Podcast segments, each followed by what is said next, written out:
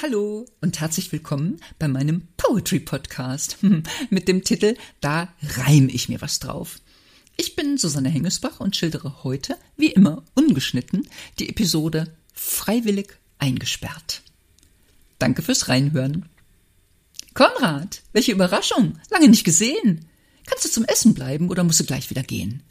Mein Neffe folgt mir in die Küche, setzt sich lässig auf den Stuhl, hebt einen Fuß, damit ich seine neuen Sneaker sehe. Ich heb den Daumen, sage, cool. Und wo warst du so lange, frage ich. Bist du abgetaucht? Konrad, der einzige in unserer Familie, der noch raucht, kramt in seinem Rucksack nach den Zigaretten, zündet eine an, bläst den Qualm bedächtig Richtung Zimmerdecke und sagt dann irgendwann, ich verstehe es nicht. Ich werde es nie kapieren, weshalb sich Menschen freiwillig und ohne Not die schönste Zeit des Jahres ruinieren. Ich schaue meinen Neffen an, mache dabei wahrscheinlich ein ziemlich dämliches Gesicht, denn ich habe mal wieder keinen Schimmer, wovon der Junge spricht. Ich habe momentan, sagt Konrad, nicht viel Geld im Portemonnaie, deshalb wollte ich nicht in Urlaub. Doch dann hatte Freddy die Idee und ich, ich Idiot, hab mich bequatschen lassen und bin mit in den Bulli gestiegen. Ich kann's noch immer nicht fassen. Ah, sag ich, ich wusste bisher nicht, dass sich dein Kumpel für Outdoor-Urlaub begeistert. Woraufhin mein Neffe sich fast am Zigarettenrauch verschluckt und mich anstarrt, entgeistert.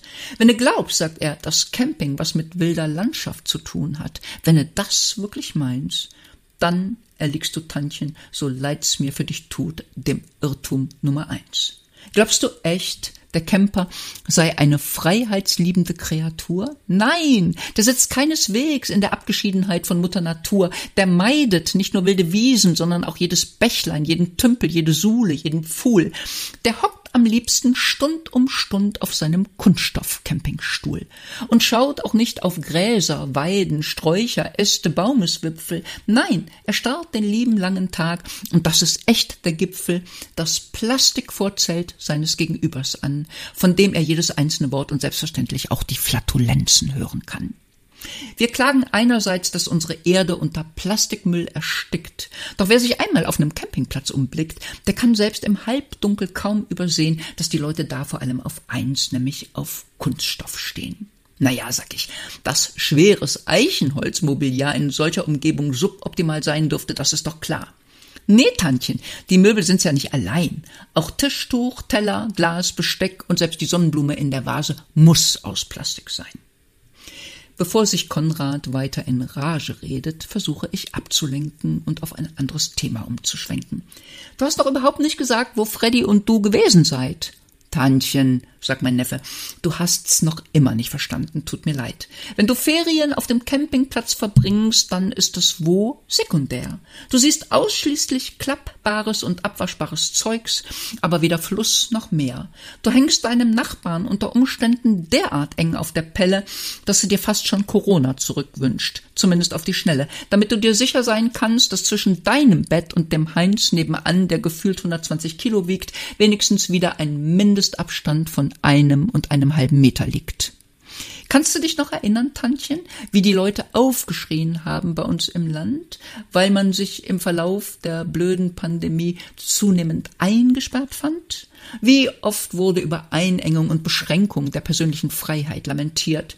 Aber hast du schon mal einen Campingplatznutzer gehört, der protestiert? Zum Beispiel, weil man ihm verbietet, nach 20 Uhr noch vom Gelände zu fahren? Das wird stillschweigend akzeptiert. Man muss ja unbedingt die Ordnung wahren. Aber kaum hatte uns Herr Lauterbach um unserer Gesundheit willen strengere Regeln aufgedrückt, rief ein Teil der Nation, wir lassen uns nicht einsperren, wir sind doch nicht verrückt. Konrad, sag ich, ich kenne mich zwar nicht aus, aber bereits um 20 Uhr keine Ausfahrt mehr? Das erscheint mir doch ziemlich gestrig. Wo hast du das denn her? Wolltest du nicht eben noch wissen, Tantchen, wo Freddy und ich waren? Wir sind an die Müritz, also nach Mecklenburg-Vorpommern gefahren, und dort auf dem Platz durftest du auch zwischen 13 und 15 Uhr keinen Motor starten, egal was du vorhattest, du musstest warten. Ich will ja gar nicht lästern, sagt Konrad, über die heimliche Vorliebe für Sammelduschen und Gemeinschaftstoiletten und über die kollektive Begeisterung für Adiletten und auch nicht darüber, dass man bis abends in schlapprigen Achselshirts und Joggingbooks rumschlurft, obwohl das hätte ich früher bei meinen Eltern nicht mal sonntags gedurft. Aber was die Leute letztendlich für Klamotten tragen, ist ihre Sache, dazu will ich nichts weiter sagen. Sie sollen nur nicht behaupten, dass sie dieses Freiheitsgefühl zwegen Camping machen. Denn gerade dieses Argument ist echt zum Lachen. Ach übrigens, sagt Konrad, das wirst du vielleicht noch gar nicht wissen. Demnächst kriegst du Wohnmobile wahrscheinlich nachgeschmissen. Vor und während Corona musste sich ja jeder Dritte im Lande eins kaufen.